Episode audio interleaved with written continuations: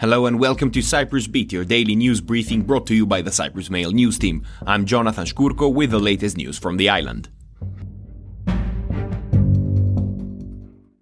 First up, Disy leader Averof Neophytou was unanimously ratified as the party's presidential candidate for the upcoming elections during Disy's Supreme Council session on Sunday. His candidacy was ratified unanimously by a show of hands. Neophytou described his term would be governed by five years for five great changes. The party leader and presidential candidate described the moment as the greatest honor in his political journey. He outlined his vision was that Cyprus would be driven by security, development, and solidarity.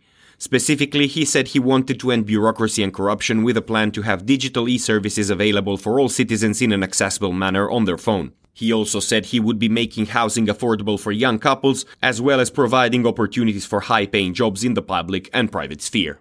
Moving on, the test to stay measure went into effect on Monday morning at kindergartens, pre primary, and special schools.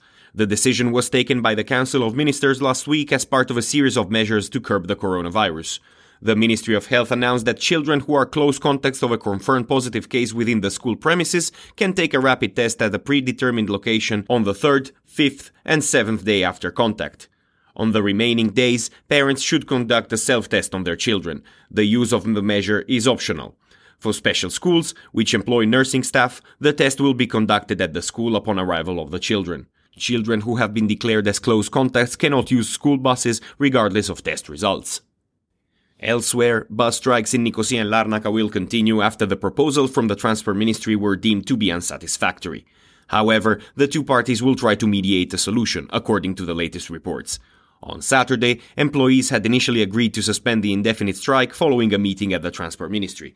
The bus company had agreed to retain 36 employees who were initially told they would be dismissed. The decision to continue the strikes comes after a Union General Assembly that decided the proposal solution by the ministry was unsatisfactory.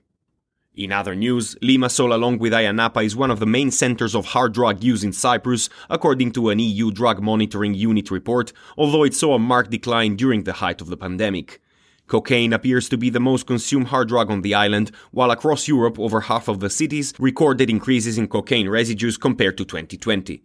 MDMA consumption pattern in Cyprus for 2019 and 2020 again shows Limassol top of the list, recording 13.6 and 2.5 respectively, the latter figure reflecting the halt in nightlife.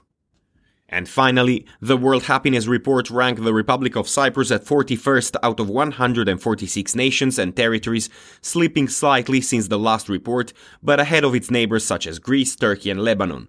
Finland once again stole the spotlight as it ranked first for the fifth year in a row with a score of 7.82, considerably higher than Cyprus's 6.2. And that is all we have time for today. Thank you for listening. Cyprus Beat will return tomorrow. In the meantime, for more news, analysis, and content, please visit cyprus-mail.com.